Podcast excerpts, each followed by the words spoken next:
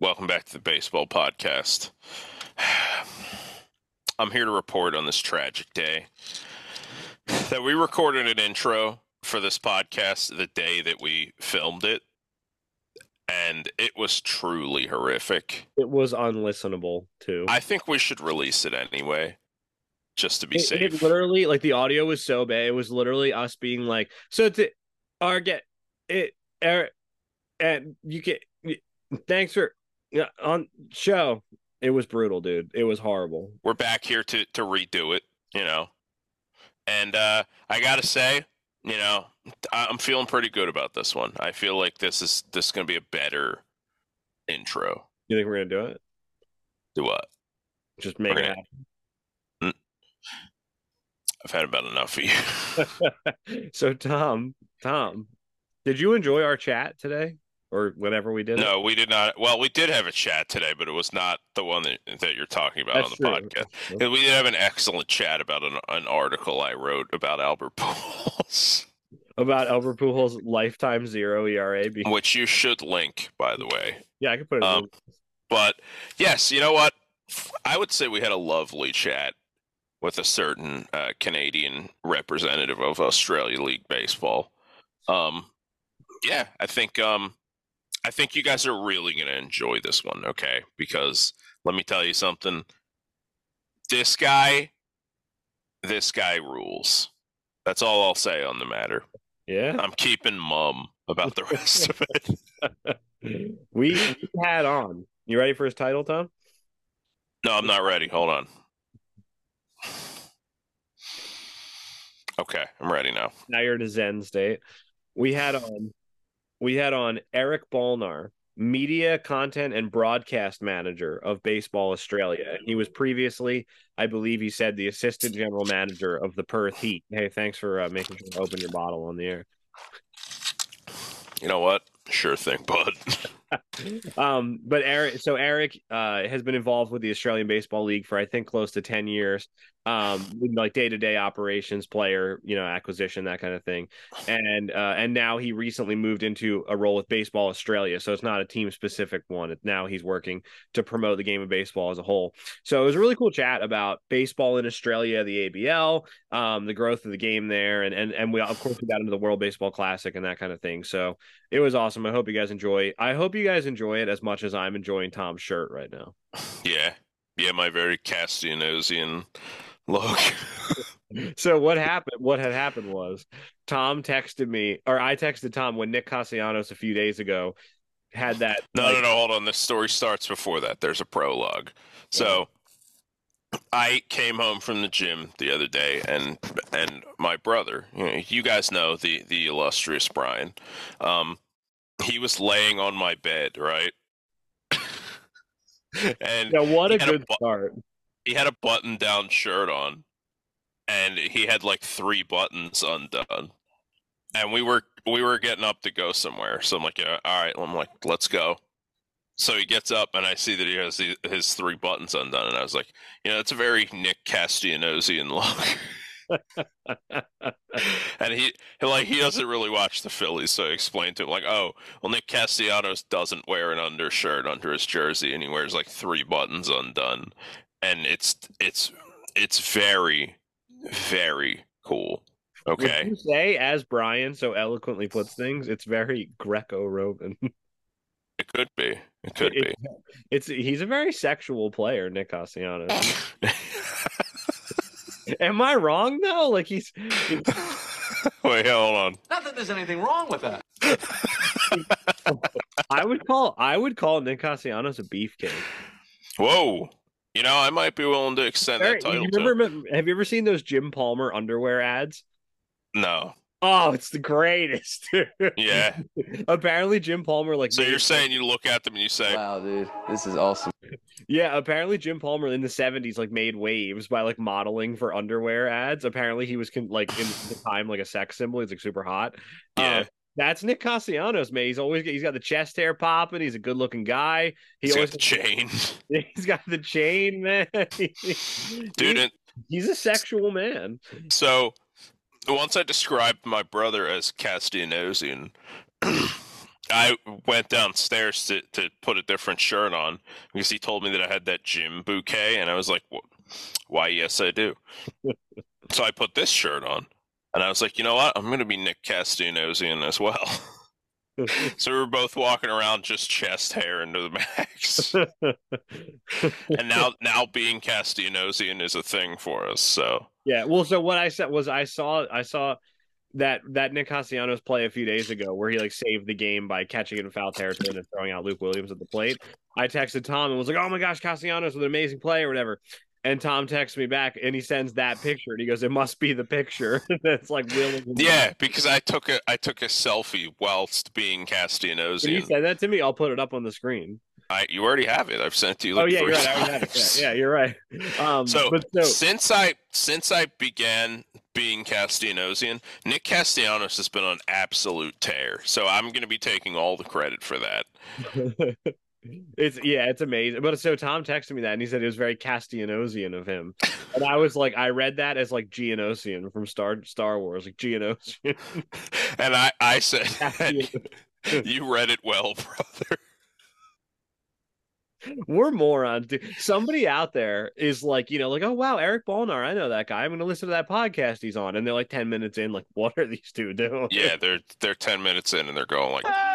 We're talking about Nick Castellanos chest hair. Yeah, why are they talking about Nick Castellanos being a beefcake? I mean, am I wrong? No. You know what? You're not wrong. Not at all. Okay. If, um, there's there's a lot of uh, there's a lot of truth to what you're saying, brother. I gotta Honestly, say, we should have gotten Eric's opinion on Nick Castellanos. We should have been. I actually managed to. I unintentionally deceived him into thinking that I was a diehard Mariners. Yeah, I was thinking about that. I, I, I didn't want to like argue with him on the podcast. I, like, I, really I, was just wearing Mariners stuff because I like it, and like, yeah, I do like the Mariners, but you know, at the end of the day, like obviously I'm more of a Castellanosian fan. Well, but think about it though. Like if you're if you're some guy who works in baseball and these two idiots hit you up and are like, "Hey, you want to come on our show?" Sure, yeah, no problem. You're not gonna like go back and listen to all their other episodes and be like, "Oh wow, they must be Phillies fans." Maybe you're not. but like, maybe you're not. Well, wait, he knew you were a Phillies fan. Uh, yeah, because I had told him in our emails that I was in Philadelphia. Um, so I, I think assume. But if he just hops on and sees some dude wearing Mariners stuff, then he just assumes you're Mariners. And God bless Eric too, because he kept re- referring back to that and being like, yeah, you know, yeah, these ABL players are really like Jake Fraley, Mariners guy for you. And, yeah, and Ryan Rowland like, Smith. Well, and you're He's sitting on there the Mariners like, broadcasting team. I, I really like that you're sitting there like, yeah, he was Mariners, yeah. I felt so bad because I wasn't like intentionally deceiving him, but that was like kind of no, it's just not worth getting it. Like, what's the point in being like, actually, yeah. I'm a Mariners fan. Yeah, um, I'm, just I'm a Phillies fan. Yeah. Actually, yeah, no, no. Thank you, Eric, for put for putting up with us. and also because I already edited this pretty much. I, we just had to re-record an intro, and at the end, like I realized because I remember at the end I asked him to play Homer Descends with us, and then I asked him like one more question and whatever, and like four different times I was like, Eric, I know you got to go, and then launched into one more thing. yeah, he's you're really like and another thing. yeah, it was Columbo, man. Uh, one more thing. Yeah. Um, yeah, Dude, that's is that the most dated reference we've made on the podcast so far? Other than like when we did the podcast about like the World War One players, and we are like talking about Harvard Eddie. Columbo, yeah, it might be actually. You're right. So uh, so welcome to the Columbo podcast. Yeah, no, I, I think I think we're ready to kick it over to Eric. I will just say, everybody out there listening, all three of you, say a prayer because because my brother, my brother's wonderful, and he's not allegedly. Yeah, he's not a baseball fan. Like he enjoys it. He doesn't. There's nothing wrong with it, but he doesn't pay attention to baseball. And he has a son who is five years old, and evidently he's starting to take an interest in sports. And so my brother Aaron texted me and was like, "Hey, you know, Luca's really that's his son. And he goes, Luca's really getting into you know sports. You want to hang out and like watch a couple, you know, a game or two together? And you know, he's like, because you can teach him about it like more than I can. I was like, okay, let's do it. So today they're coming over in like half an hour to watch Phillies game.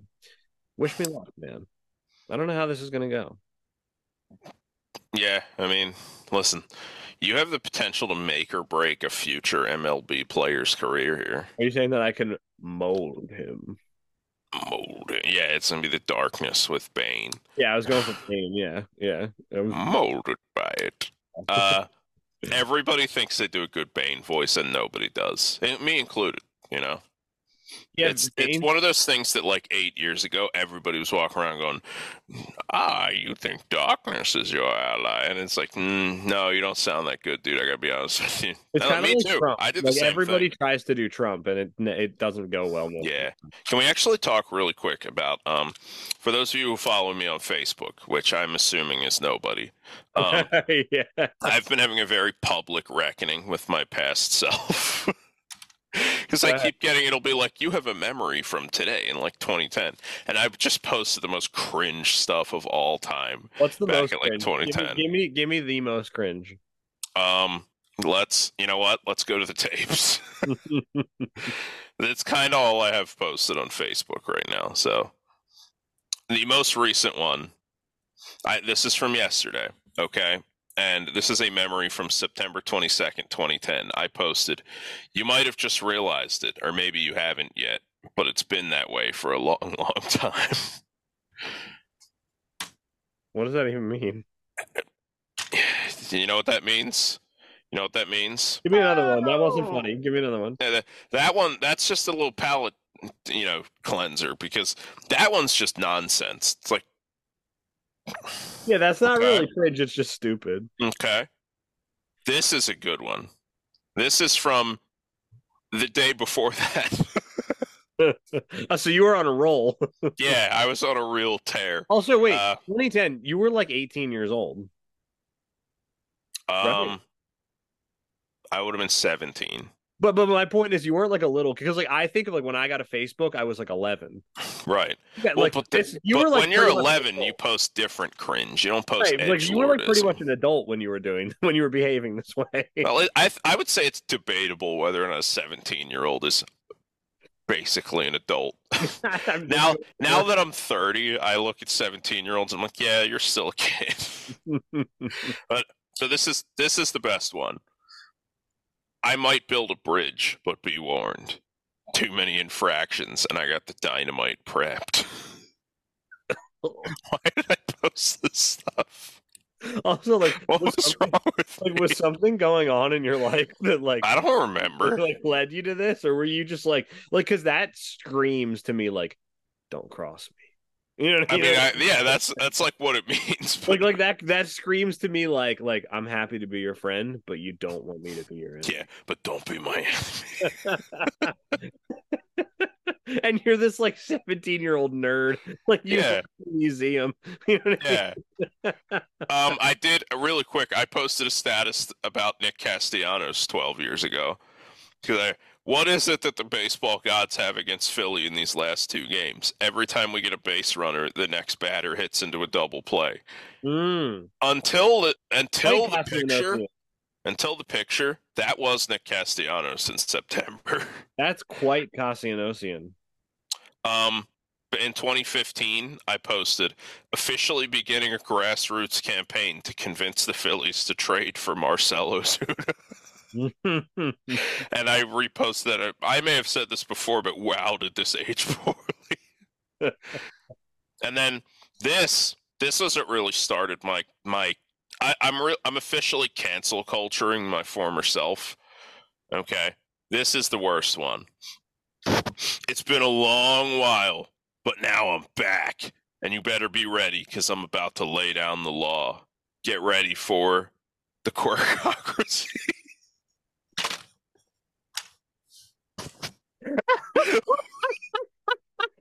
Why did I post this stuff? you know? like,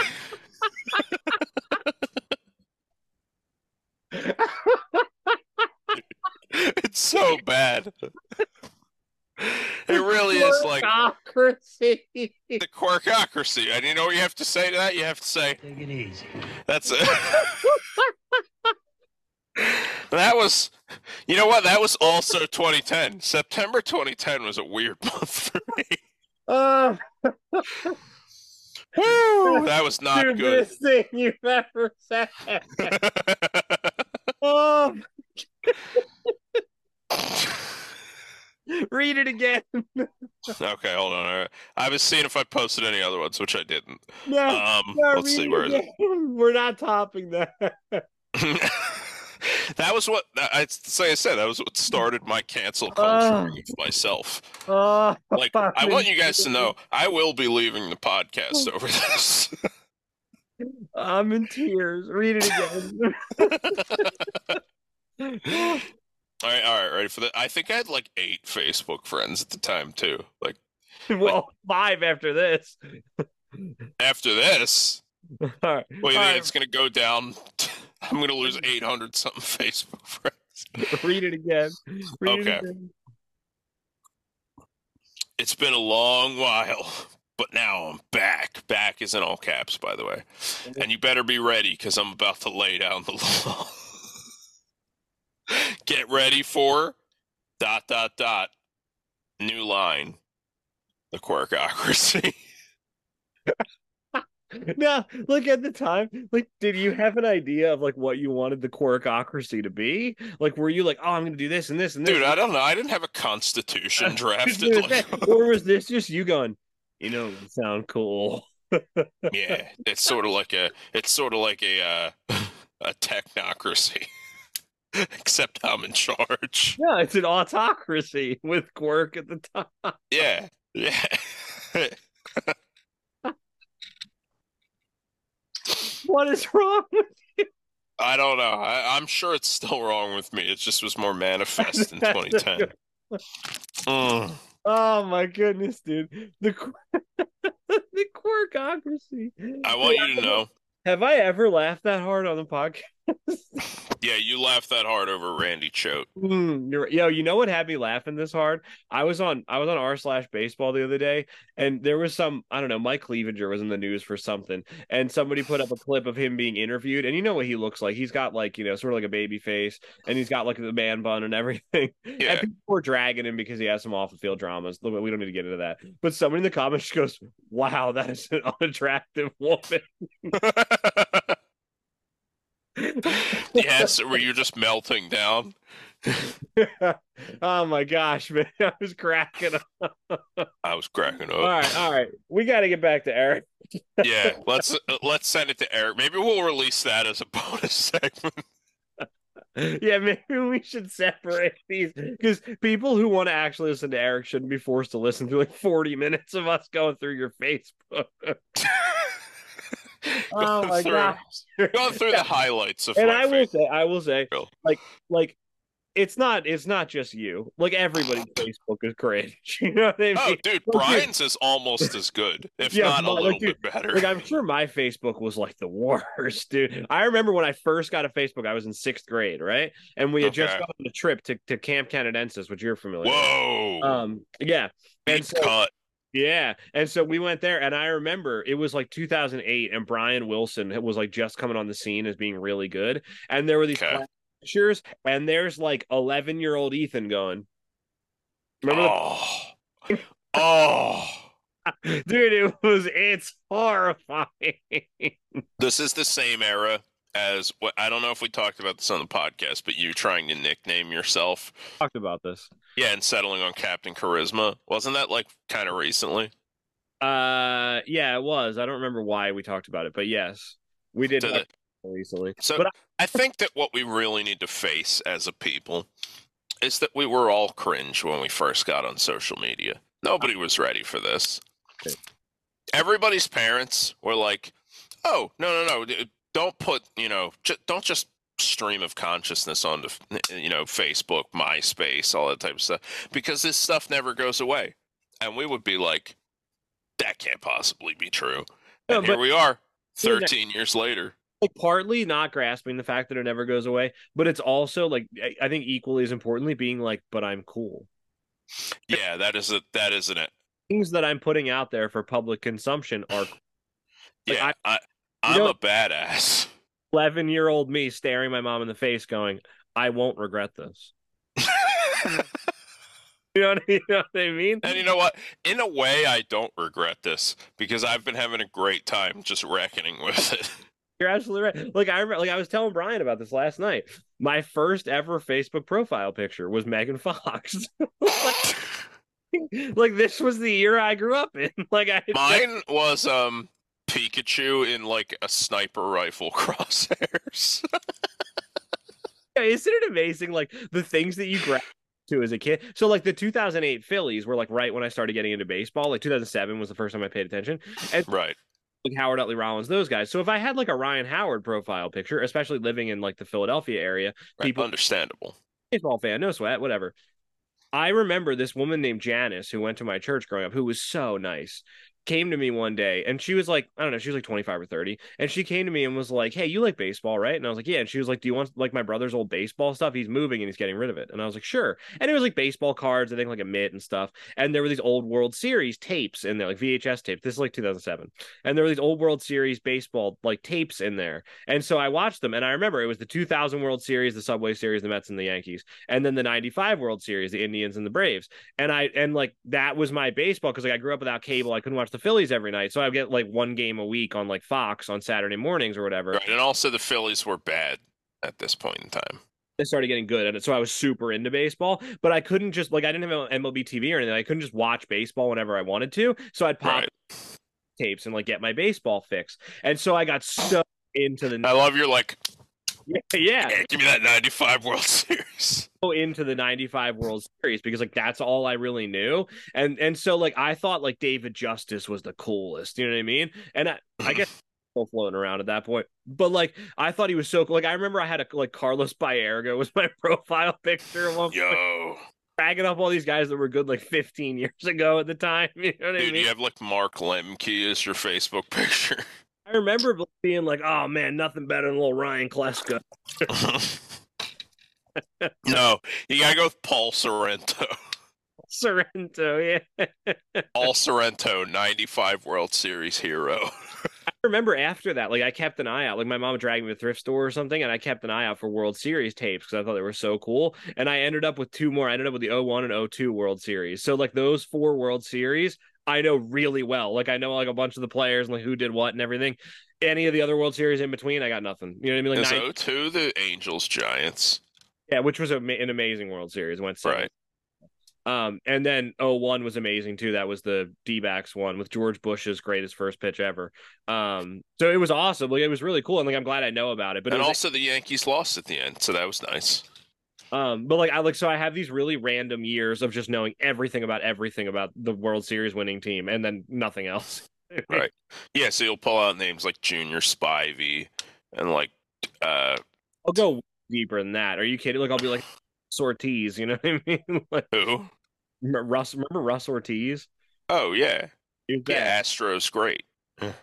I was thinking of as a giant, like a brave. Um, great, yeah. You know what? I'm happy for you. I'm really glad I spoke then.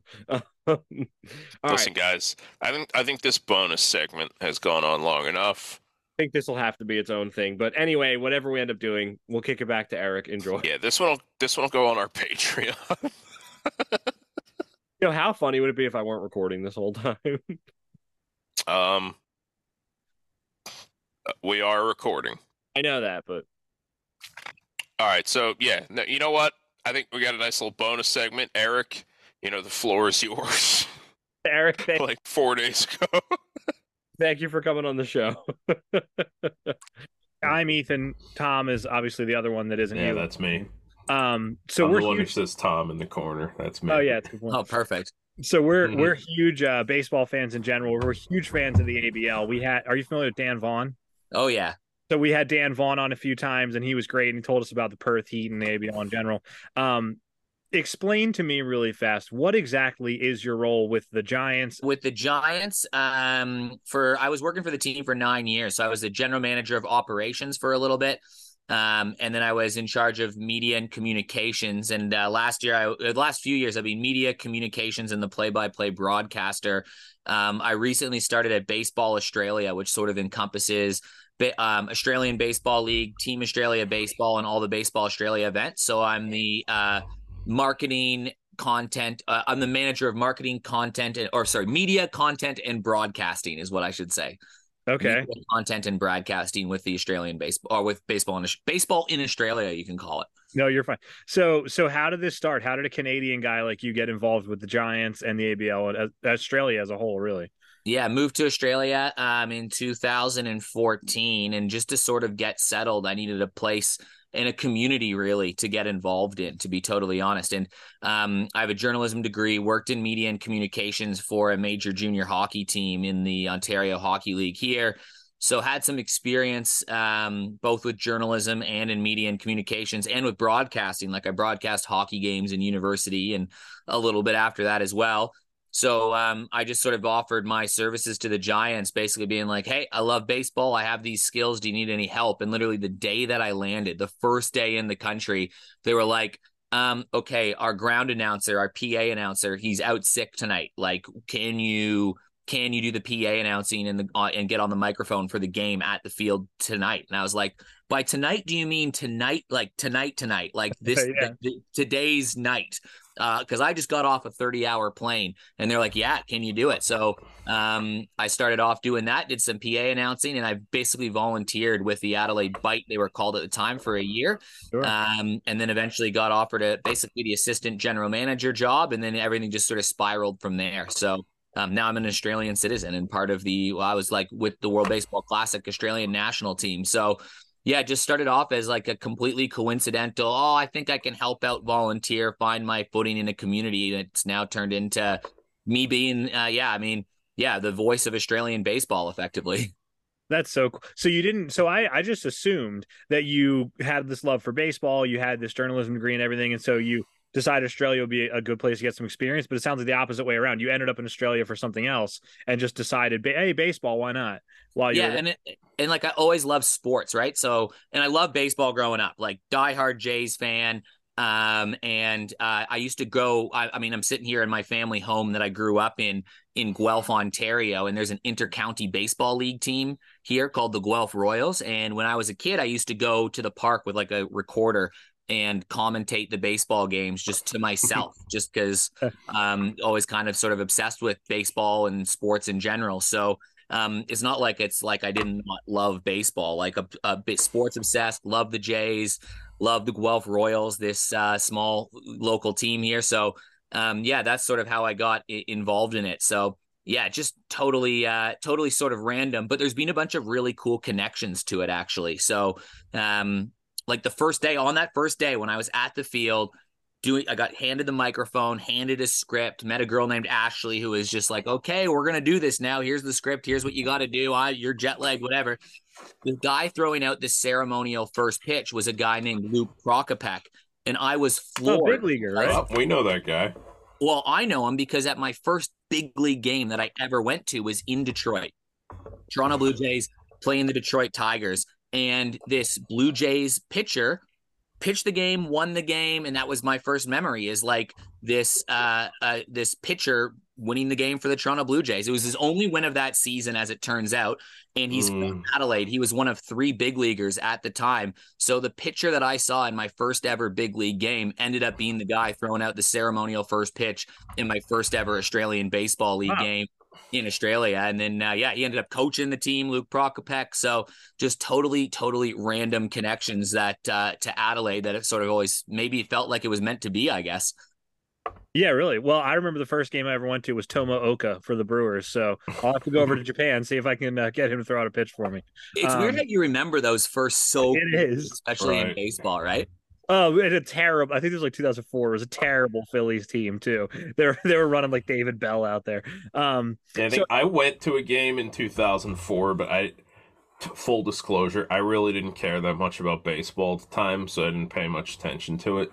But the the first game that I went to, that when I actually liked baseball was in 2008, and Brett Myers threw a complete game against the Nationals. it's weird the stuff you remember, man. You're right. Always remember your first in baseball, right? And yeah, Luke Prokopec was the winning pitcher, his only win that year in his and his probably I think his career with the Toronto Blue Jays actually.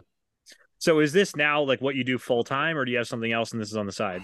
Yeah, full time. Yeah. So yeah, my official job description is the uh, yeah the broadcast manager, content manager, media manager for Baseball Australia, and yeah, like I said, that includes Team Australia Baseball, Baseball Australia, and now the ABL. So um, it's kind of weird. I'm going from like a team role with the Adelaide Giants to now it's sort of the league perspective, but it's kind of a cool challenge, right? Like you get to be on the ground with the team and you see how the operation runs day to day. I was in charge of some of the operations day to day, Right. uh, and now I get to help the teams um, tell their baseball story, I suppose. So big challenge. I mean, baseball is a, is like a third tier sport in Australia, right? Like I don't Mhm. have to tell you guys how good the quality of the Australian Baseball League is. Like you can watch a game and know that this isn't, you know, little kids playing and this isn't something that they're just figuring out how to do. Like this is a legitimate league um, and a pretty good one at that. So uh, now we just got to find a way to communicate that to Australians. So no one's really figured that out yet. Uh, I probably won't, but I'm going to give it a crack.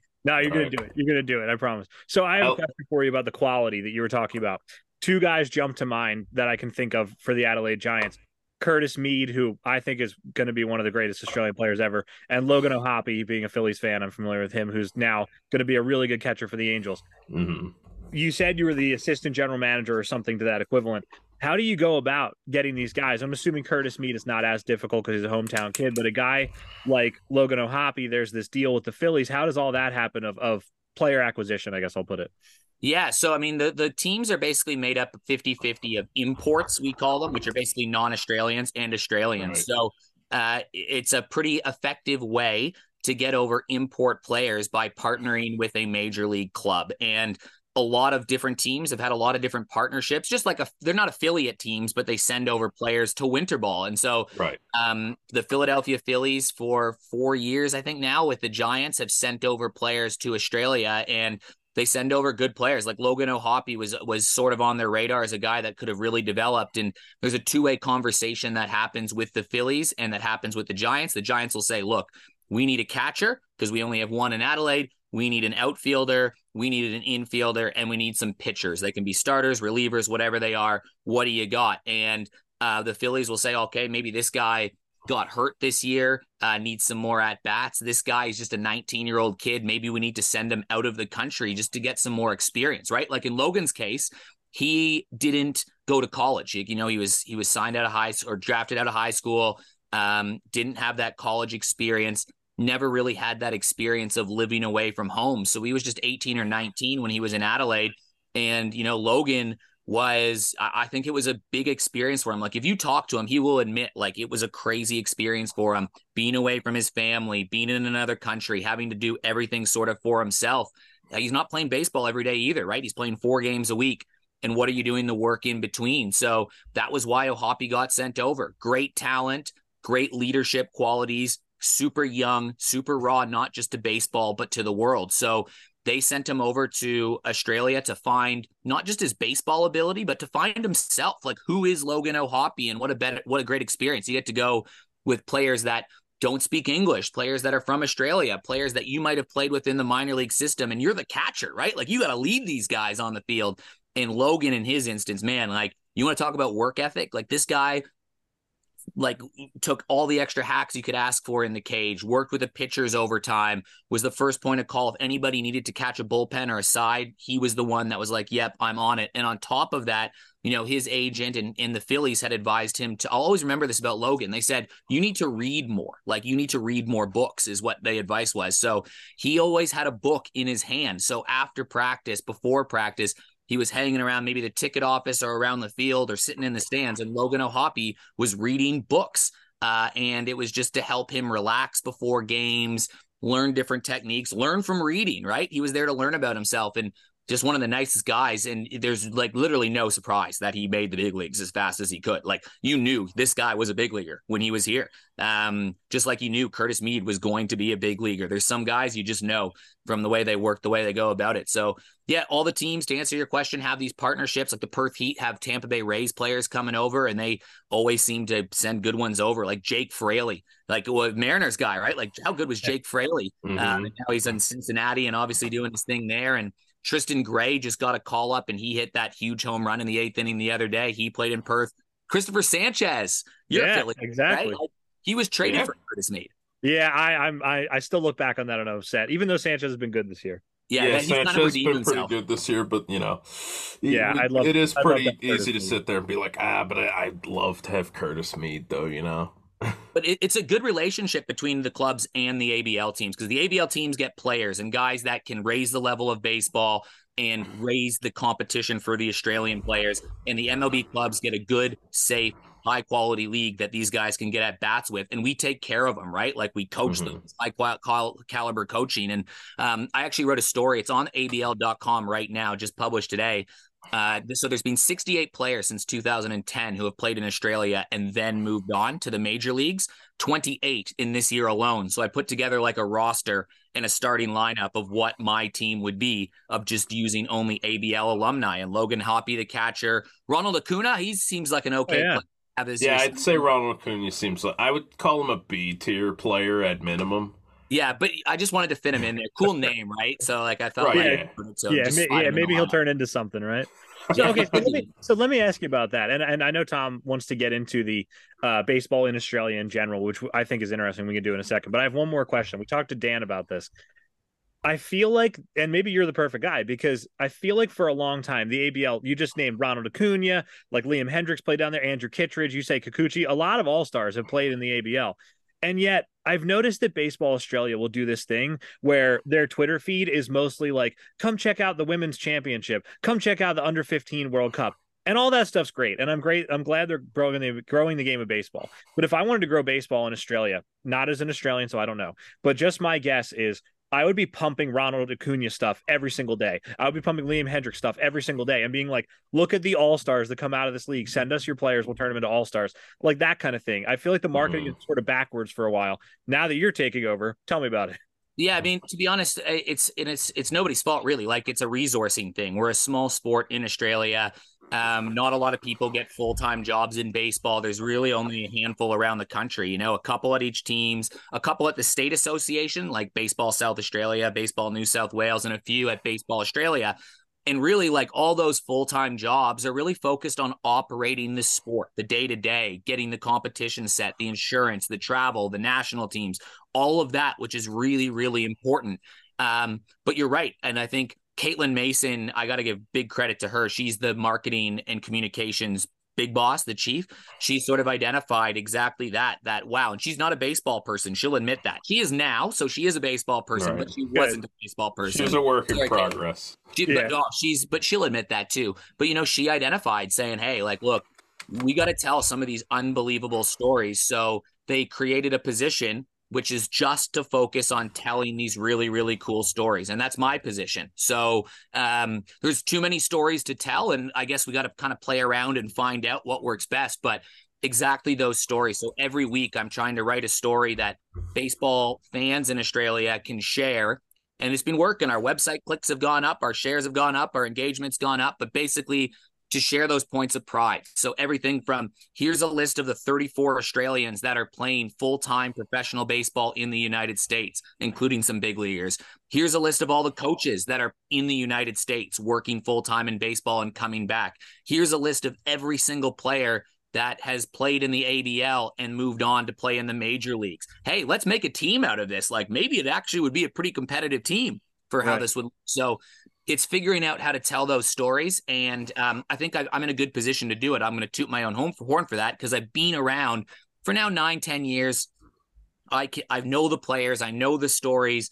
I know who's uh, I'm not new to this, right? Like I don't really need to figure out who's who. So even when I was at the World Baseball Classic, you know, you could talk to MLB.com reporters, like all the like the broadcasters. Steven Nelson did an amazing job and and, and uh, like at the um the the World Baseball Classic broadcasters for the international feed. But you know, he would come and talk to me for a little bit before each game and you know, there was that great call where he said like Tim Kennelly, the ABL goat, smashes one to left field or whatever it was. It was a great call, but it comes from conversations with people like me that says, "Hey, look, Tim Kennelly is considered the ABL goat," and you know, um, it's better if other people like yourself even can help tell the story of Australian baseball, sort of legitimizes it. So. I don't know the answer, but yeah, we're gonna have some fun, and hopefully we can flog off uh, a few of the, those big names, like you're saying. Yeah, I like the idea of like covering it from like a fan perspective too. Like it, there's nothing that baseball fans love more than doing like all time, you know, dude, who's your all left-handed hitter squad of all time, you know? And Yeah. like, yeah, there, there's limited options for that with Australian players, but like just doing an all-time Australia team, you know? Oh, who who's the greatest Australian second baseman who ever played? Let's see, you know? Like uh, Ethan did a lot of that, like historically, which uh, we were originally going to cover a lot of those on the podcast, and sort of turned into more like you know stuff people might actually be interested in. But yeah. but yeah, like that's like you know, what do baseball fans love more than that, or like arguing over whether or not like on base percentage is a good stat? You know, I agree, and like I I love that debate, right? Like, and and you know, I think Australians have been sort of shied away from the debate, to be totally honest. But I think they actually love to have the debate because this year with the ABL, you know, um, Caitlin Mason, she told me, hey, like let's get some content out there that gets people like chatting. Nothing offensive, obviously, but just like chatting. So you know, I called this American player in one of my stories the greatest player in ABL history. And I think he made a great case, to be honest. So, one, he set the home run record that year and he beat his own record to do it. Two, he had played four seasons prior in the ABL, won a championship every single time, and an MVP in one of those years, and just dominating numbers. And this year, he was he returned to the ABL, and the Brisbane Bandits were back to uh they they set the, they were the best regular season team in history and this guy named TJ Bennett was the was the center point of this team. And so I said he's the greatest Australian or greatest ABL player of all time. And man did that piss some people off right? Like it was like no he's not. It's Tim Kennelly. No he's not. It's Andrew Scott. But I love that right? Like I, I take no offense from it. I probably would lean towards Tim Kennelly as the GOAT, but like, let's have the conversation because I think TJ Bennett deserves to be in the chat as the greatest player that's ever played in the ABL for so many reasons. So now we have Mhm. some data. So let's debate it. Let's talk about it. Like that stuff shows passion, and people that don't like baseball might be attracted to the passion and then find out something from there, right? No, I Yeah. know exactly how you feel. I wrote a couple articles for this website called Aussie Hoopla. I don't know if you're familiar with it, but it's like a basketball website. And one of them, I did the, that exact same thing where I was like, if you could put together an all Australian basketball team, what would it look like? And I was thinking of it of in terms of like if I could have peak every single player, how would I win a game? I put Ben Simmons on there. Ben Simmons is a, what at the time was a wonderful player. And oh. dude, people got red hot. And they were like, How do you not have Andrew Gaze on here? How do you not have Shane Heal start? And I was like, Because Ben Simmons is an all-star. And people were like, You don't watch the boomers. I was like, Well, yeah, I don't. They're on at like two o'clock in the morning here. like, sorry, man. So I know exactly how you ignite feel. that passion, right? Like if you can do something that ignites some passion from people, you've done a pretty good job, I think. Oh yeah, that got way more clicks Right. than anything else. yeah. Right? Yeah, it's, it's not like- it. it's not like it's a bad take either. It's not like you put some some six man scrub that's playing on the Sydney Sixers. Like you put a number one overall draft pick, like one of the highest paid Australian athletes of all time. Like it's not that outrageous, right? But I love that people got ticked off about it. Right. Yeah, no, you're exactly right. Well, Tom, we've we've we've gone on about the ABL long enough. Go ahead into your Australia. So, as I think we all remember, you know, uh, the World Baseball Classic this this go around happened to be uh, quite the story for Australia. You know, the Australian team won. I mean, I think that going into it, everybody was like, "Hey, you know." I think Ethan actually said that they had a shot against Korea, but I, you know, I remember at the time being like, "No," and we're like, "Hey, maybe maybe they'll give him a good game." And they went in there, and I mean, they looked like the real baseball team on that field. That was one of the mm. greatest baseball games I've ever watched. that was incredible. The- Robbie Wild. Glendinning, my man. The thing is, though, is that game was circled on the calendar the second the schedule came out. Like that was the game that we, Australia, had to win. We had to win the game to get through. So we prepared everything for that game, right? And we were one game at a time, and that game just happened to be first, but it was the most important game. We had to win that to set ourselves up for success. And that was all the focus was at training camp was training in overspeed. That was all the focus was on the scouting department of the Korean player. Like it was a huge, huge deal. And you know, credit to the coaching staff and the players, like they took that so seriously. This is the biggest and most important baseball games that some of these players will ever play in their entire life. So, I mean, you can't say that for every country too. Some guys are going to play in World Series, some guys are going to go on and do some incredible things, but to play for your country at the Tokyo Dome in a game like that is the biggest moment of their these players' careers and their lives, and they prepared like it was, and that's that's Mhm. why, right? Yeah, and they, not only did they defeat Korea, but they advanced to the next round, and they uh, they ended up losing kind of a nail biter to Cuba. But I mean, right there, I mean, just beating Korea alone is, you know, Australia is more ascendant than anybody recognized in baseball. So, uh, how has that, you know, that magical run? How has that affected like engagement with baseball in Australia? I know ABL this season hasn't begun yet, but has you know has the engagement spun up more than usual due to that? Yeah, I mean, like if you look at all the basic, you know, few ways to measure that, I guess, in terms of social media numbers, all that, you can look at the metrics there. More people engaged, more people interested, and that works on a few levels. I think definitely with introductions and ha- starting a conversation with traditional media, like that that place of authority, like they're the voice you want talking about your sport. It was a Mhm. really good introductory piece because all of a sudden, you know, Australia's in the quarterfinals of the World Cup, effectively you know they were people were talking about that. We had a lot of media requests and then you know that allowed us to have a bit more credibility for when you know cool stories like Travis Bazzana who could go in the first round of the of the next MLB draft when he starts going off in college all of a sudden they're more willing to listen.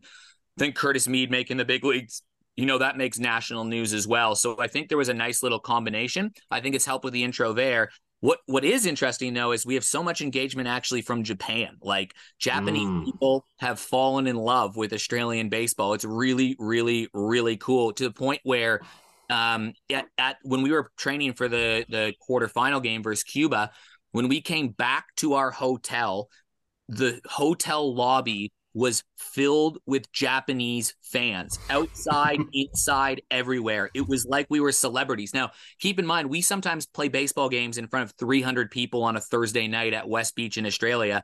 And here we are getting off a bus, and there's like 3,000 people, it felt like, that were everywhere. Like we had to have security move, like part a seat for us to get to our hotel rooms. And then it like it was just the craziest experience. And then when it was a pro Australia crowd when we were playing Cuba, like the Mhm. fans were cheering them on. They fell in love with a guy named Tim Kennelly because his daughter was chanting "Let's go, Daddy," uh, and the crowd was chanting "Let's go, Daddy" when he was up to bat, following the lead of this little four-year-old girl of the daughter of our captain. And then they fell in love with Darryl George because he played a year in Japan and he could speak some Japanese, and he's a great, endearing character on his own. And you add all of that, and you know that last at bat, I'll never forget because the crowd was just there was no sound, no music, no anything, and it was just like a standing ovation, huge reception on the last at bat. You knew it was probably going to be our final out, and Darryl George, you saw it on his face. He was smiling, like you could tell it was a big moment for Australian baseball. Like it was just like we proved that we're here, that we're legit. We're not to be taken lightly, and and hopefully we can launch ourselves forward. So, I mean, man, yeah, it was one of the coolest experiences I've ever been a part of, just to be around even the Otani mania, but Mhm. really to see Australia get some respect on the international stage and turn some heads and say, "Holy cow! Like these these fellas from down under can play some baseball." yeah. So I do mean, you not just that- get some respect, but they, they earned it because uh, KBO's. I mean, it seems like it's safe to say they're the third best league Yeah. in the world. I don't think people would put ABL close to that normally. No, And then yeah, Australia went out and again they kind of looked like the real baseball team on that diamond that night. I know that, you know, baseball's never going to be like a top 2 sport in Australia, but it it does sound like it's on the rise at least. Yeah, and like more kids are going to college. I think. I think we're opening up some more pathways.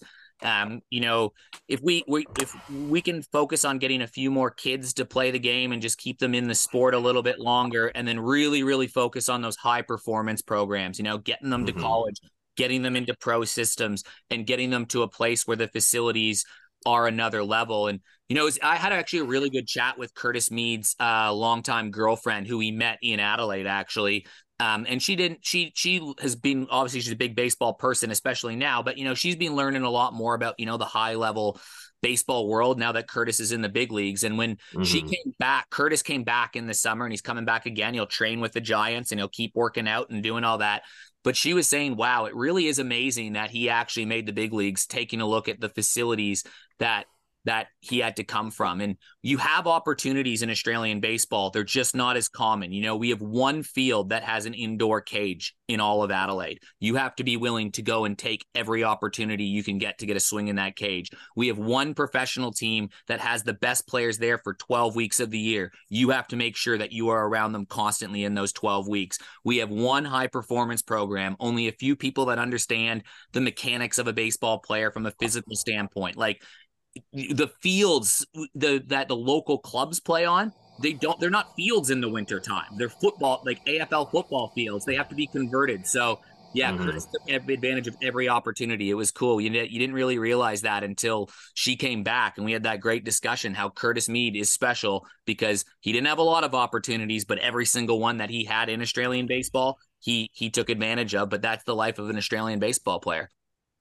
so, do you think going back to the WBC, do you think that the success in the WBC and and I guess just showing the quality of talent will impact the ABL in terms of like player participation, like foreign imports? Do you think it'll bring the level of competition to a higher level? Yeah, I think so. And judging from like pretty early chats we've we've kind of seen with some ABL and MLB teams and um, even KBO and Japanese big league teams like they want to send players over and they want to send better players over because there's a track record there and they know that it's a good caliber competition. So I think the quality of baseball you're going to see increase and it, it to be honest it's been increasing every year as it is anyways.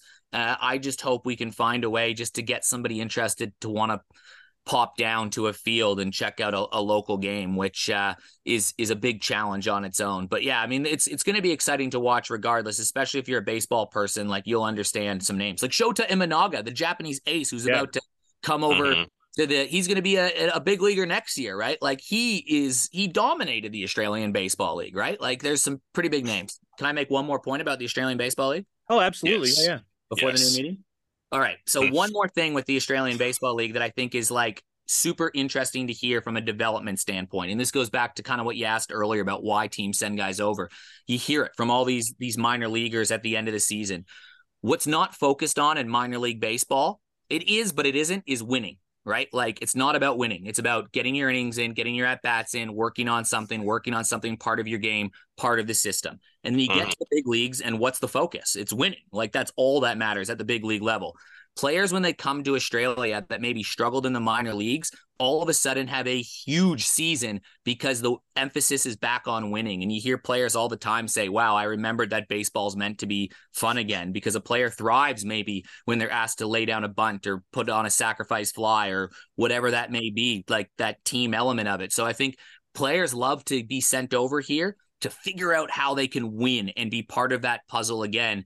And when you're a major league team looking at your player and you're seeing someone like a Samad Taylor do all those little things for the Canberra Cavalry, you're seeing Jake Fraley go reckless on the base pass and be super aggressive, not because he's looking for individual stats, but because that dude is hungry to help the Perth Heat win or you see Nick Ward all of a sudden lay down bunts or send sacrifice flies. Like they find winners in this competition. And that I think is more important than a lot of development you can get in the minor leagues when you are playing to win the game rather than just to play to develop your own skills and you're playing with your teammates rather than against your teammates to move on up. It's super fascinating. Right.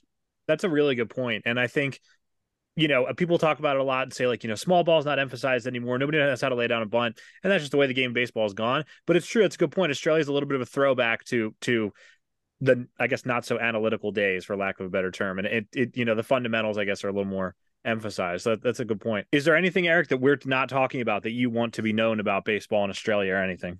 No, I mean I, am happy to. I think that's the the more questions is on you. Like I think I uh I take it for granted, you know, all the cool stories that I get to be around every day.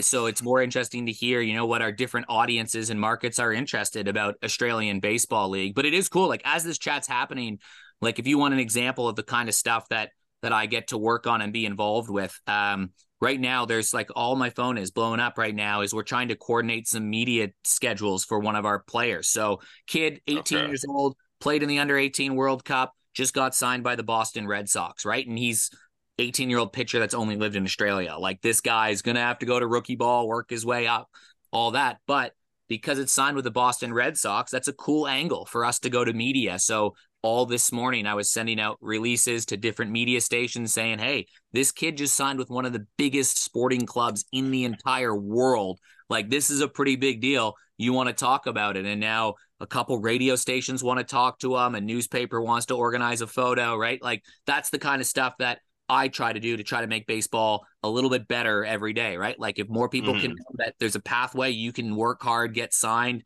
by a club, and you never know. The rest is up to him and things need to happen. I get that, but that's the kind of stuff that I get to work on, and it's happening right now all the time.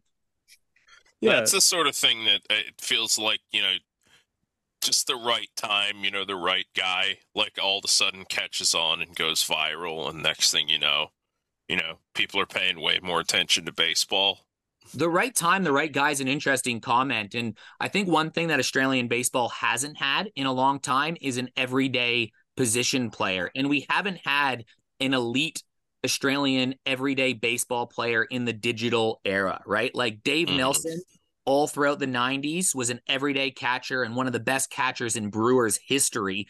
Uh, he was an all star, but it was in the 90s, right? Like, you there wasn't the same broadcast coverage maybe one game a week in australia. Now we can get mlb tv for 150 bucks and we can watch every single game in multiple languages from all around the world in whatever time zone we want. Like this is how this is the, the the difference between liam hendriks and curtis mead for me explaining to people is really really hard right? So you're a casual sports sports fan in australia. Liam hendriks great player great guy. But i have to say hey ethan how if you want to watch your, an australian player pitch you need to tune in between 10 and 11 a.m if the chicago white sox are winning a game and it's close and they're up by one or two runs and it's the bottom of the ninth sometime between 10 and 11 liam hendriks might pitch if he didn't pitch the night before. Like it's really, really hard to explain Right. when to watch, right? Like great to write, Mhm. great to follow. That's not downplaying how important Liam Hendriks is to to a, a, especially a winning team. That's not not a shot at all. But Curtis Mead, it's really easy. Hey, Tampa Bay Rays play at 8:30 a.m. tomorrow. Curtis is going to play. Right. He's going to be third base. He's going to field some balls. He's going to have three, four, five turns at bats where you can just put the game on, and I can guarantee you, you can watch an Aussie play. You can do that with Ben Simmons when whenever he was playing, or any Australian basketball Yeah. player, right? Yeah, like, oh, Patty yeah. Mills is playing 9 a.m. tomorrow. Watch it. We can't advertise that with pitchers in Australia because their schedules are so whack. So having a, a position player that is a great player on a good team would be awesome. Like if Curtis Mead makes this playoff roster for the Rays and they go to the World Series, that has the potential to get some eyeballs on the sport, right? I thought it was so funny when you're like, yeah, it's you know, it is harder to market like relief pitchers, and it's like, well, and of course, every single elite Australian player who's come so far, other than Dave Nilsson, has been like a back end of the bullpen guy.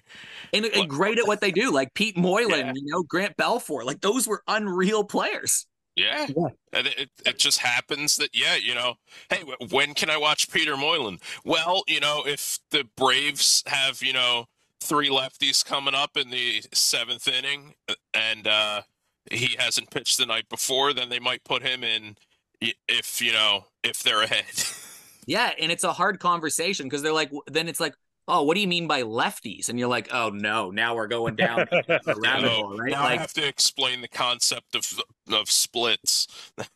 R- Exactly, right? Like it's a lot more complicated discussion when that stuff for a baseball fan is way more interesting than Curtis Mead is in the starting lineup. Like that's Right. boring. That's not that interesting. But from a marketing standpoint, it's a lot easier to say, watch this 22 year old Aussie play against the best players in the world every night for 162 days of a 180 day stretch or whatever that is.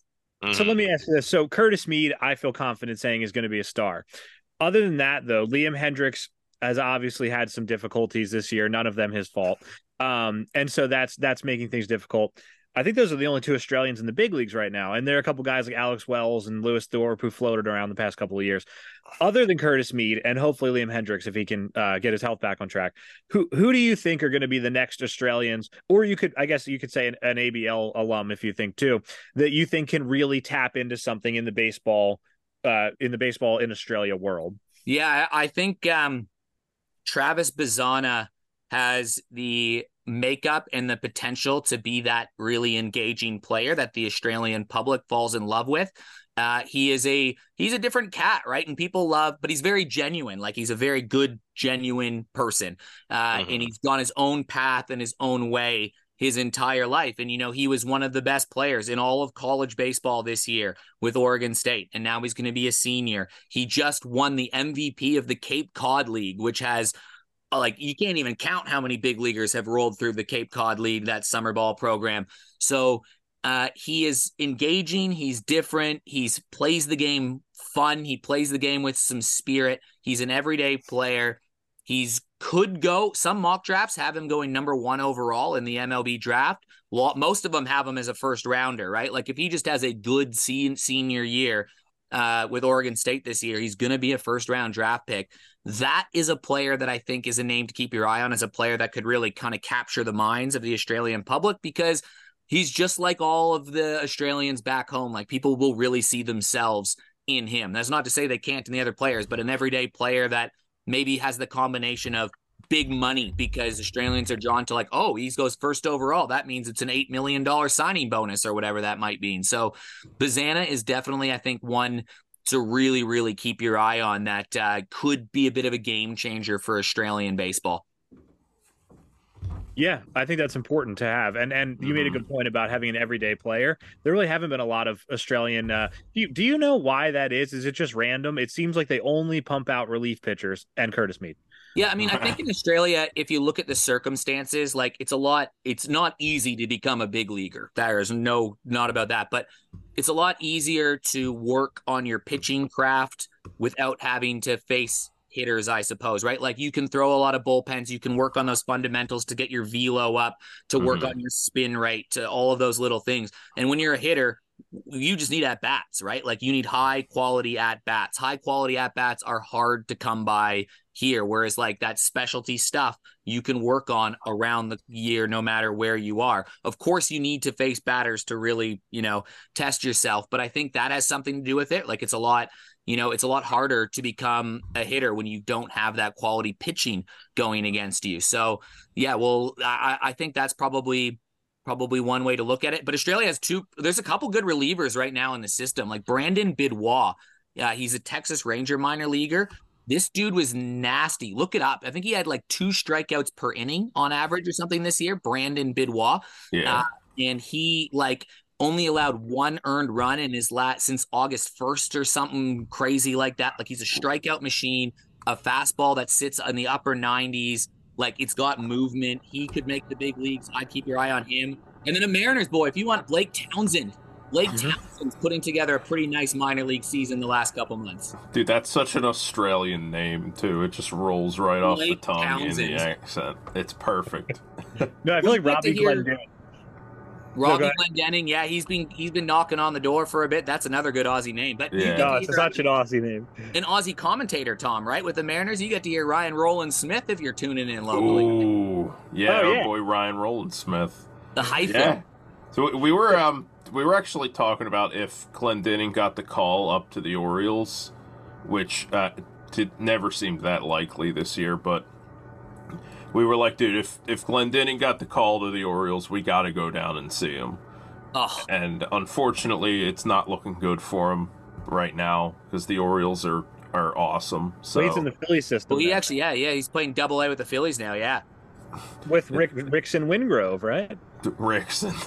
That's yeah. another Australian name, Rixon yep. Wingrove. And yeah, he, they've got some great. Adelaide guy too. He's uh and talk. He's a power bat, right? Like if he can be that left-handed powerful hitter and he can just hit bombs, like that's gonna give him the best chance to to go far. So I mean, it's yeah. so hard to make the big leagues, man. Like I don't have to tell you guys that. It's just, but it, it, it's it's fun to watch these guys leave home and fly across the world and chase chase an absolute dream without that family support around. It's pretty cool to watch. Oh, absolutely. So let me ask you this. So the ABL season's coming up, and I was really bummed to hear that both the Tuatara, the Auckland Tuatara, and Geelong Korea are both out. So now it's back down to six teams. And I have a question because uh, when we were talking to Dan Vaughn, he talked a lot about how it, he thought the ABL was in a position to expand pretty soon and get maybe two more Australian teams. I don't know what cities. I'm not as familiar as I should be, I guess. Um, but do you think that's a step backwards, or was it just the issue because it was, uh, you know, between countries? Like that was the problem was the visa issues and COVID nineteen and that stuff. Yeah, there's a there's a lot of visa issues. There's a lot of money. There's a lot of logistics that involves playing in multiple countries, right? Like Australia is close to New Zealand, but that doesn't mean it's close to New Zealand, right? Like from Adelaide, right. it's a six hour flight to get to Auckland. You know, it's uh it's like a it's like a 10 hour, 11 hour flight or something like that to go from Perth to Auckland. So um like it is hard to run a franchise, especially when you only get 20 home games and there's a lot of costs involved, whether it be Auckland, whether it be Geelong, Korea, that has to bring all their players and put them in a different city for a summer. So um, I don't think you can ever rule out that the the ABL could expand, and I don't think those comments are are far off. There's just a lot that needs to go right, and I think the ABL is still very much figuring out its own product and who they are. That you know those six teams if they can just focus on getting that strong with the six teams in australia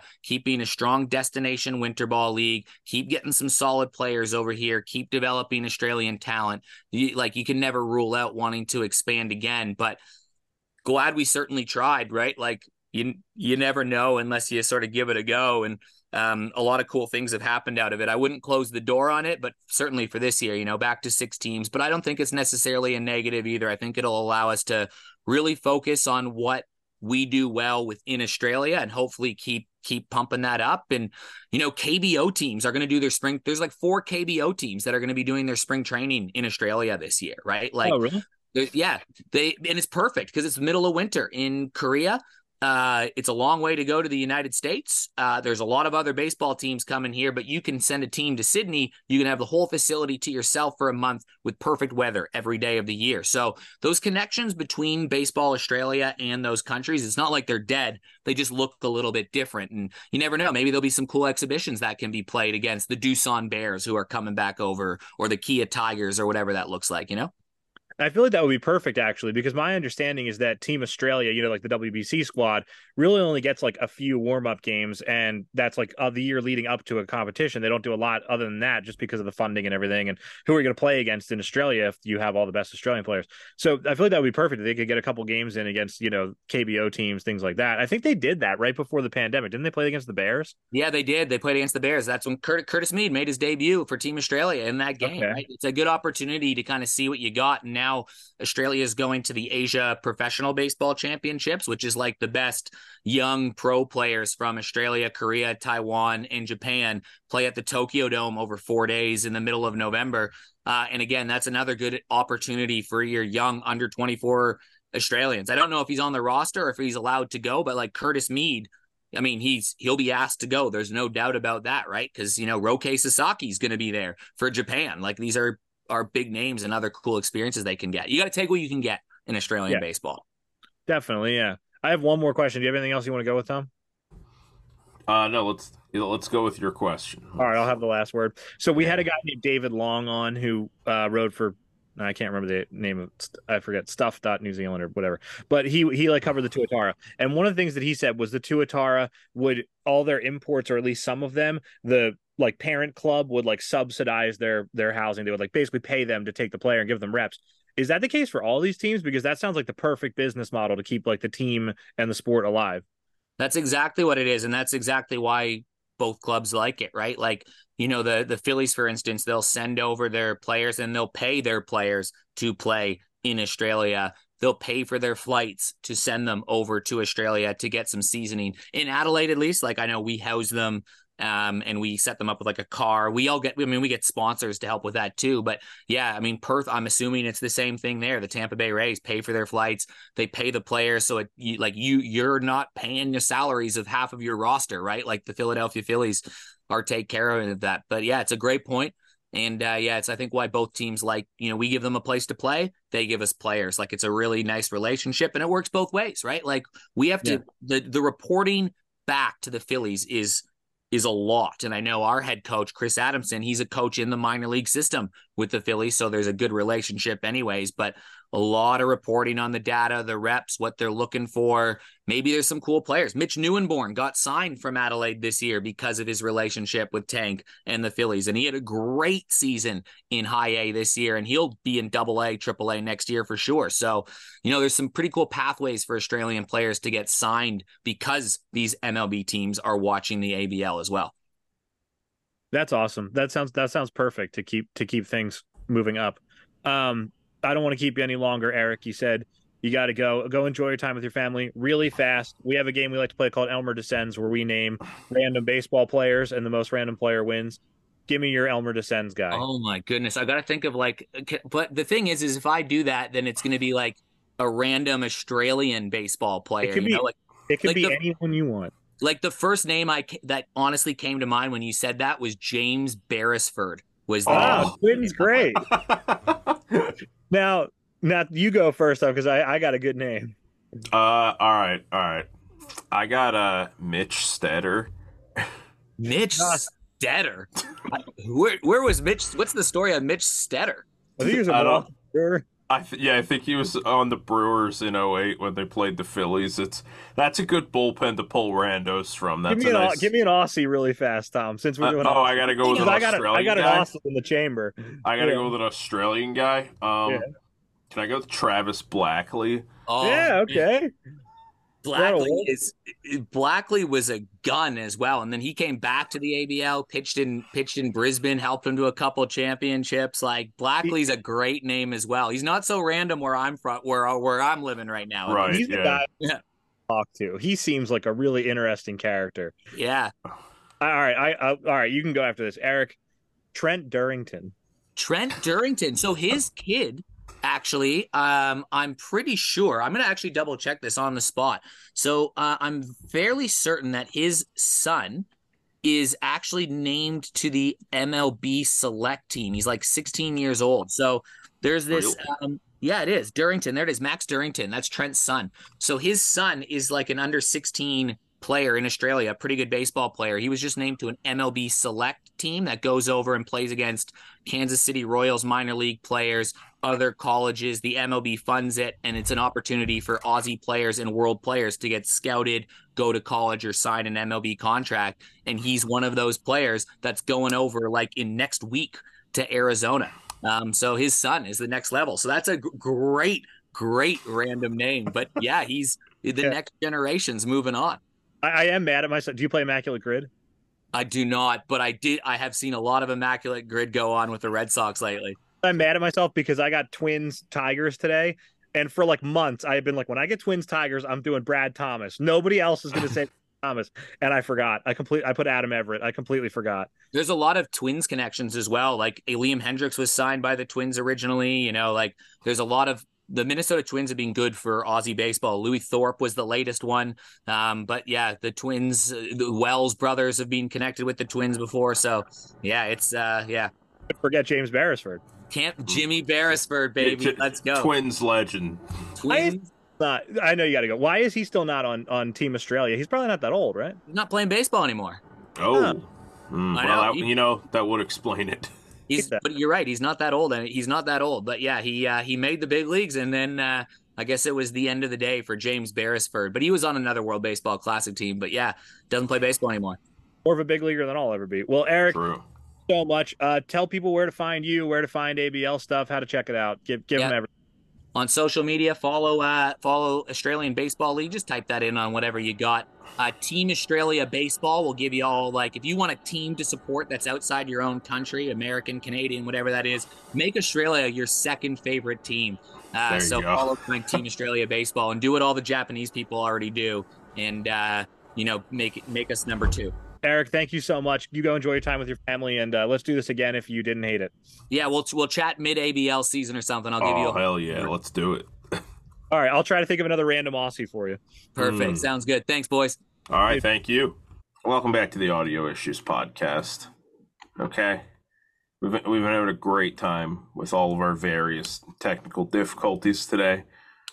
Um, almost none of this podcast has not been plagued by it. So, you know, make of that what you will.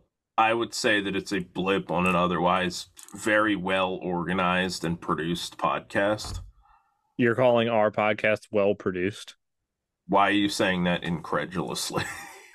Why don't we call Eric back, get his opinion? yeah. So yeah, speaking of that, Eric, thanks for coming on the podcast. Eric, thank Thanks you for- so much.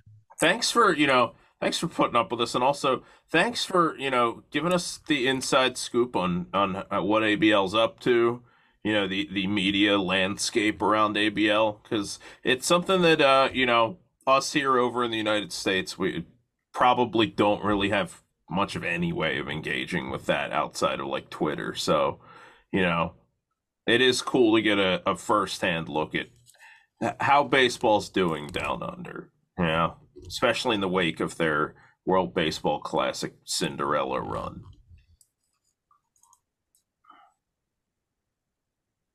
I figured I'd just put you on ice there for a second. Yeah, yeah, you like I waited you out.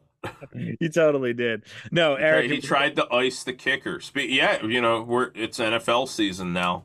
Mm. You know, so he tried to ice the kicker, and you know what? I split the uprights anyway. But guys, we have you know we we've been discussing. We've had some real tense negotiations behind the scenes, and we're thinking since I have not done immaculate grid yet.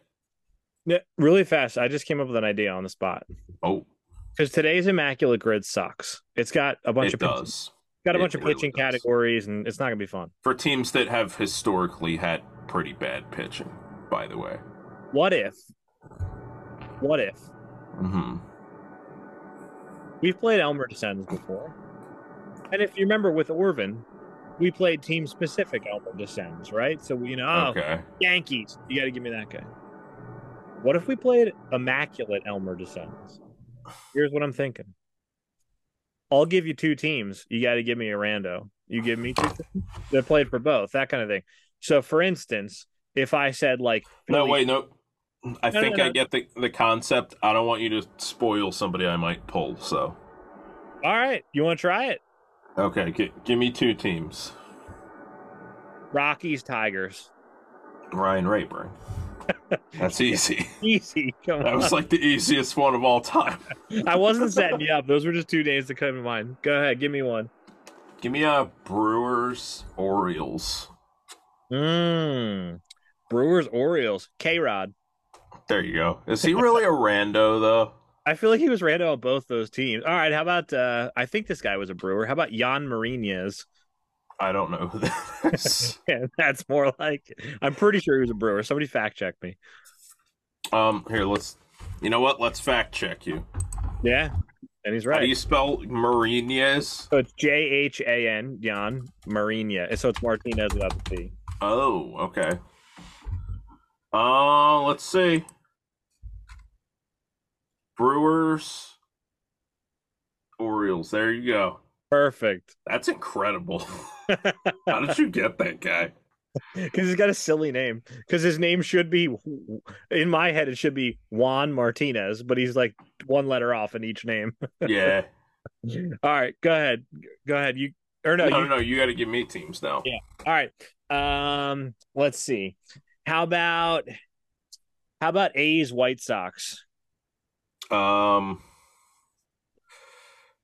Ken, was Jharel Cotton on both of those teams? Oh, I don't think he was a White Sox. Oh, damn it. Um, A's White Sox. Uh, I don't think Jemile Weeks was a White Sox. I don't think so. That's a good name though. I don't think Conor Gillaspie was an A. No. Um, I mean, Gio Gonzalez was on both of those teams, wasn't he? But Yeah. that's not really a rando. I can't believe you haven't said a guy yet.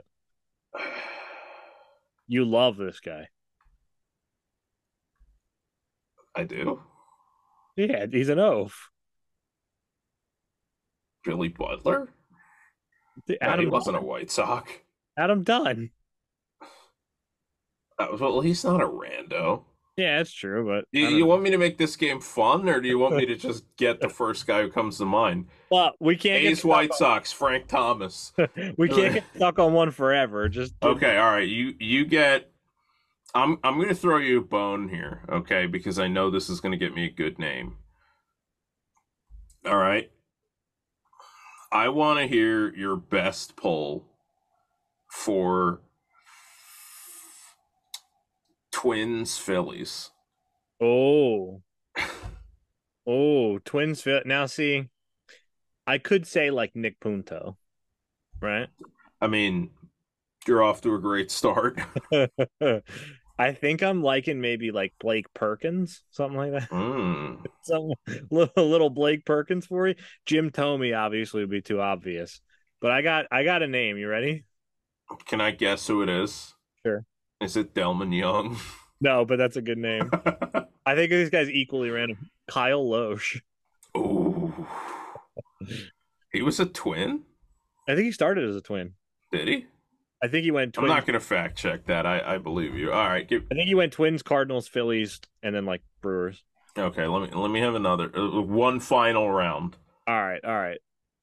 I'm having fun. man. I can play this for an hour. All right, Well, I'll yeah, give but, I'll but give you a Phillies. This one. is to the public, you know. Phillies, Cubs. Phillies Cubs. Yeah, I feel like Nate Schierholtz is low hanging fruit. it's pretty random. um, Phillies Cubs. Uh, I got one in my I might not be able to top Nate Schierholtz off the top of my head. Um, Scott Eyre. Oh, Scott Eyre's very random. Now, who's yours? Cody Ransom. Oh, who's more random? Ready? If you want to tell us who's more random, feel free to email us at thebaseballpod at gmail.com True. or reach out on Twitter at the baseball pod two at G- at or on that's the handle that's the Twitter handle. Uh, I want to keep playing. Come on, give me another team. Yeah, uh, uh, you get one more round. I'm gonna give you Yankees. Let's go. I want a really good one for this one. Okay, I want Yankees Marlins. Mm. Can I throw out a name and you tell me how random it is? I'm okay with that. I would Yeah. consider that a, a good experiment. Garrett Jones. That's pretty good. You know, the only time you don't get credit for that is if you pull him as a pirate. How about Nick Johnson? Ooh. Nick Johnson, who famously, in the words of uh, former co-host Cousin N, Nick's course uh, broke his hand signing his contract. One of the most injury-prone players of all time. Who's more random between those two? Oh, Garrett Jones, especially Marlins Yankees. Garrett Jones. It's not even close to you. No, Garrett G.I. Jones, brother. Oh, was Martin Prado a Yankee? I don't think so. All right, That doesn't sound familiar. all right. I think he was like a D-back, a Marlin, a Brave. Uh, what what else was he? A Dodger. All right, I I ref- so. I refuse to be done. How about All right. All right. One more round. I, we're gonna keep saying that until I'm satisfied. You Mm, give okay. me. Uh, how about Mariners, Indians, Mariners, Guardian, Mariners, Cleveland, whatever. Okay. It, is it too easy if I just go with Franklin Gutierrez? Yes, I mean that's a good name, but no, he's. I, I want to get off in the weeds here. What about like Abraham Almonte? Oh, beautiful. See, I always think Ben. I have to fact check that. Hold on. no, I think I'm that's. pretty- I think that's right. Abraham Almonte. Yeah, I don't. I don't know about you, but when I give you two teams, I usually have a guy in mind of like who I would put for that square. Right. And mine is Mm, yep. Yeah, Abraham Almonte. mine for those two teams is Ben Broussard. Ooh. I think Abraham Almonte is better than that. Monte is pretty random. All right, Okay. Let's go Royals. Royals Padres. You're Who? not allowed to say Wil Myers. You're not allowed to say Eric Hosmer. You got to come with a Myers never- true rando. Wil Myers never played for the Royals. They traded him. oh, you're right. Yeah, they traded him to the Rays, didn't they? Yeah. Did you say Royals Padres? Yeah. So no Eric Hosmer. not random enough. I gotta look this one up when I. Although see- in like 20 years, Eric Hosmer would be an incredible pull for this combo. I, I gotta look it up after I say this, but I think Australian baseball legend Justin Huber. Okay, I'm I'm fact checking this. Justin Hugh. I'm pretty sure. That's the winner, by the way, if if that's true. yeah. Wow. Yeah. I'm still not done. I'm having too much fun. How did you know that? Um, like I knew he was a Royal because he, I think he played like a, a little bit there. Like he played for a year or two, and I think he did like he had a drink with the Padres, and I only know that because there's this Australian uh, baseball.com.au has like a YouTube channel, and they have a playlist of each Australian that made the major leagues up to a certain point. I don't think they like keep up with it. But they they'll have like a like it's like thirty seconds on each player, and it's like a little clip of them doing something great. And for like Liam where'd they find 30 seconds of Justin Huber? well, that's the thing. For like Grant Balfour and Dave Nilsson and stuff, there's plenty of highlights. For like Justin Huber and stuff, you just got to take what you can get. And there's one clip of Justin Huber taking like an ancient Randy Johnson yard when he was on the Giants. That like pops my head, and I, and he was a Padre in that clip, so that's what made me think of it. Um, Okay. All right. All right, you give me a back White Sox. Um. Oh, who who's that pitcher? Is it Daniel Hudson? I'm thinking of. Oh, nice. See, Carlos Quentin popped into my head, but he's too, he's not random. That's a good one. Although cousin and saying Carlos Quentin is out with his with his usual case of aching knee. Daniel Hudson's a good one. Um, all right, my turn. okay, I'm giving you. uh Let's go Braves. Braves. Uh, Braves Rangers. Mm. I mean, Andruw Jones isn't random enough, No, but no, you can't. You can't go with Yeah, arguably the greatest defensive center fielder of all time. yeah, yeah, Rangers Andruw Jones though. Oh, very random, but, very- but not random enough on the Braves.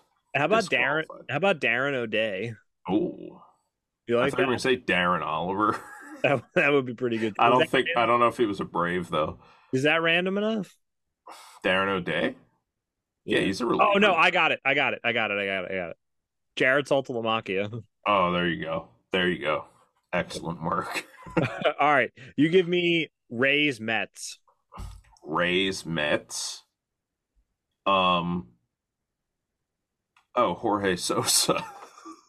yeah, I thought I thought of Victor Zambrano. yeah, they're the same guy in my head, but Jorge Sosa's more random. I couldn't tell you a single team Jorge Sosa played for. That you know, I so I, I had that combo in Immaculate Grid, and I put in Jorge Sosa, and then I thought I was like, was Victor Zambrano also on both those teams? And I looked it up, and he was. Yeah, yeah. Victor Zambrano got traded for Scott Kazmir. That was a that was a bad deal for the Mets. Okay, all right. Um, how about uh, how about Angels? Um, Angels Rockies. Oh, see, Chris Iannetta is a little too. He, he's. I mean, I don't know. We're kind of getting away from the point where anybody would know who Chris Iannetta is. Yeah, but he was like a decent player for a while. Um, He was sort of the CJ Cron of his time. another Angel Rocky. Yeah. Um, hmm. Angels Rockies. Like, there's got to be like a bad pitcher that I can't think. Oh, I got one. Brian Fuentes. Yeah. I was gonna go with Justin Speier. Oh, that's that. That wins. Was I didn't know he was an angel.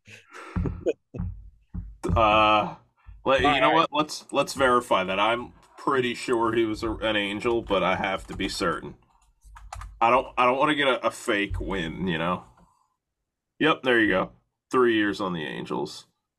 All right, your turn. Blue Jays, Mariners. Um, I mean, you have Michael Saunders, but that's not random enough. It's a borderline. Oh, uh, is Brandon League Oh, good for this one? beautiful. Beautiful. And, um, and uh, Brandon Maurer, right? no, Brandon Morrow. No, no. Who am I thinking of? Brandon Morrow. Yeah, another another relief. No, Brandon Lee is really good. All Brandons. It's all Brandon today. Brandon Maurer, ABL guy. Yeah. Okay. All right. All right. All right. That's all right. Um. How about Reds? Reds Astros. Well, Joe Morgan, but that's not Oh, you know, nice rando Joe Morgan. You know, Reds Astros. Um, I have one, and I have to check them while you think because this is a good one. hmm. Oh, Scott Feldman. Ooh. okay, I'm going with Jeff Keppinger. Oh, Jeff Keppinger wins. Jeff, Jeff super random. All right. Let's see. How about Yankees Mets? Yankees Mets. Um, was Benny Agbayani on the Yankees? I don't think he was. Damn it. Um, you get like David Cone. no, come on. He's not random enough. He was good. Uh, let's see. A nice, nice little rando for this. Oh, uh, you know, he's only random on the Mets side, but Gary Sheffield, no, no, no, no. his appearance on the Mets was very random, but the rest of his career obviously was not. Uh, Yeah, Braves legend Gary Sheffield. Mets, Yankees. This one is, beating me up a little bit. Um, I got a name in mind you're gonna like. well, don't say it yet. Don't say it yet. Was Tyler Clippard ever on the Mets? I don't think he was. I feel like he might have done he might have done the rounds. Let's see. I mean, he did the rounds, but I don't know if he did it on the Mets. I started typing in Clippard and a guy showed up named Clipper Flynn. Oh, Also- oh, that guy. Tyler Clippard was a Met. Who knew? There you go. Uh, Do I get credit for that? Because I don't think I knew that. I think that Yeah, was a on. throw. My guy was Luis Ayala. Oh. All right. Um, how about Red Sox, Pirates? Oh, come on, dude. Joel Hanrahan. Yeah. Want to know who mine is? He's- Mine is Pedro Ciriaco. Pedro Ciriaco. Beautiful. All right. How about Pirates Blue Jays? Pirates, Blue Jays. Um, was you up. James McDonald a Blue Jay? Oh, he was a Dodger. I'm setting you up for one that I know you're gonna like. Um, Lyle Overbay. No, but keep thinking on that like Blue Jays team. Oh, Travis Snider. Yeah, yeah. I knew you'd like that. You know what it was? I had the handedness and I had like the I think maybe the position right. Actually, I think Snider was a left fielder, but okay. All right, last round. All right, we got to make this one good. I mean, we knew A's. Let's go A's Orioles. Hmm. Oh, Jemile Weeks. Ah, there you go. There you go. This comes full circle. yeah, come on. It all comes back around. It always comes back to Jemile Weeks. Yeah, yeah. If we're doing current, I think Cole Irvin is going to be pretty random. I used him in Immaculate Grid the other day, and it was not a great pull. It was like eight percent. So Yeah, because he's because he's current. Yeah. All right. All right. Yeah, Final like- round. Yo, like ten years from now, Cole Irvin isn't going to be a winner. yeah. Are we doing? Are, am Oh, I no. getting one more? Or Wait. is it? really fast, really fast. A's Orioles. I should have said Jack Cust. Yeah, you should have. That's should on have. me. That's on me. All right, like all right. Your last one. Braves Rays. Braves Rays. Yeah. Um, is Kelly Johnson sufficiently random for that? Come on, Kelly Johnson was good. Um, Also, what a weird sentence to say. Kelly Johnson was good. was Brooks Conrad on the Rays? He sure was. there you go. That's gotta no. I think Pedro Ciriaco is a deeper cut than that, but that's that's got to be close. I, I mean, wh- what's the winner today? Probably Justin Huber. Although I will say, what's more random, Justin Huber or James Beresford? uh, well, uh, listen, you're playing James Beresford over Justin Huber on the rando team every time. Yeah, James Beresford is pretty. Now, is who's something we haven't talked about is is Randy Choate still the the season winner? Is he still the Mm. season MVP, or has he been outdone by like Wes Whisler? no, because that's fraudulent. Well, it's not really fraudulent. It's just playing with different rules. Those you aren't. know? Yeah, but that's not somebody's like true baseball. Like, wow, remember that guy? That's just Colin going. That guy's. Now, uh, when Kenny pulled out Yangervis Solarte, No, no, no, no, no, no, no. Kenny pulling out Darrell Rasner. oh yeah, I still don't know who that is. I don't know. We'll make a Twitter poll. We'll come up with like some some finalists. Randy Choate's the only spit take so far. Yeah, Randy Cho was amazing. Oh, Although- Eric Wedge, by the way, too, for the manager edition. That he was the clear winner on that. If you remember, we played two rounds of managers, and I said Eric Wedge and Don Wakamatsu. Real fast. Let's do a manager round. Do a manager round. Give give me one. Oh no, uh, I got to do a manager. Um, did I do Nick Leyva before? Nick. All right, you ready? Nick Leyva is a good one. Ready? Jim Riggleman. no, you used him last time. I did. Yeah, When did I use Jim Riggleman? You James Riggleman. I don't know. You want him? You want him? No, Take no, no, no, that's all right. That's all right. How about uh, how about Jack McKeon? Isn't that dude like a Hall of Fame manager? I don't know. Oh, I do. You know, uh, damn it, Uh, Bobby Cox. That's who I had. Uh, all right, all right. Ready? Tip of my Ren- tongue. Rick Renteria. There you go. That's I'm gonna give it a little Ron Washington. no, come on. He went to back-to-back World Series. well, did he win either of them? He's no Walt Weiss. Well, that I'll give you that. I'll give you that. He's no Clint Hurdle. oh, Clint Hurdle's a, Clint Hurdle's a good one, man. But listen, we, I think we've wasted enough of people's time. Okay. That's true. I just want to say before we go, Ike Davis. Hey, Um, easy, easy. and you know, you know, there is one thing. thing. There is one thing that oh, I can't do it. I, I I'm not set up for drops. You know what? Well, I'll do it. I'll do it analog. there is one thing that we know for sure about Ike Davis. That he was Yankees Pirates great. We do know. Well, that's okay. So there's two things we know for sure. We know that, and we also know that he cannot, under any circumstances, make claim to the following statement, which is, "His name is Dan." It doesn't work as well. no, well, well, dude, I'm doing what I can. All right. Doing an analog. Yeah, we're doing. This is like playing a vinyl. You know. Oh, it's got that great vinyl sound. Yeah, kids today don't understand. Yeah, yeah. Oh, it's not on my iPad. Uh, but yeah, that, so we know that, and one thing that we do know about Dan Uggla is that he, as well as we, I don't. I did not mean to turn this into Dr. Seuss, but but uh, we'll see you on the next one.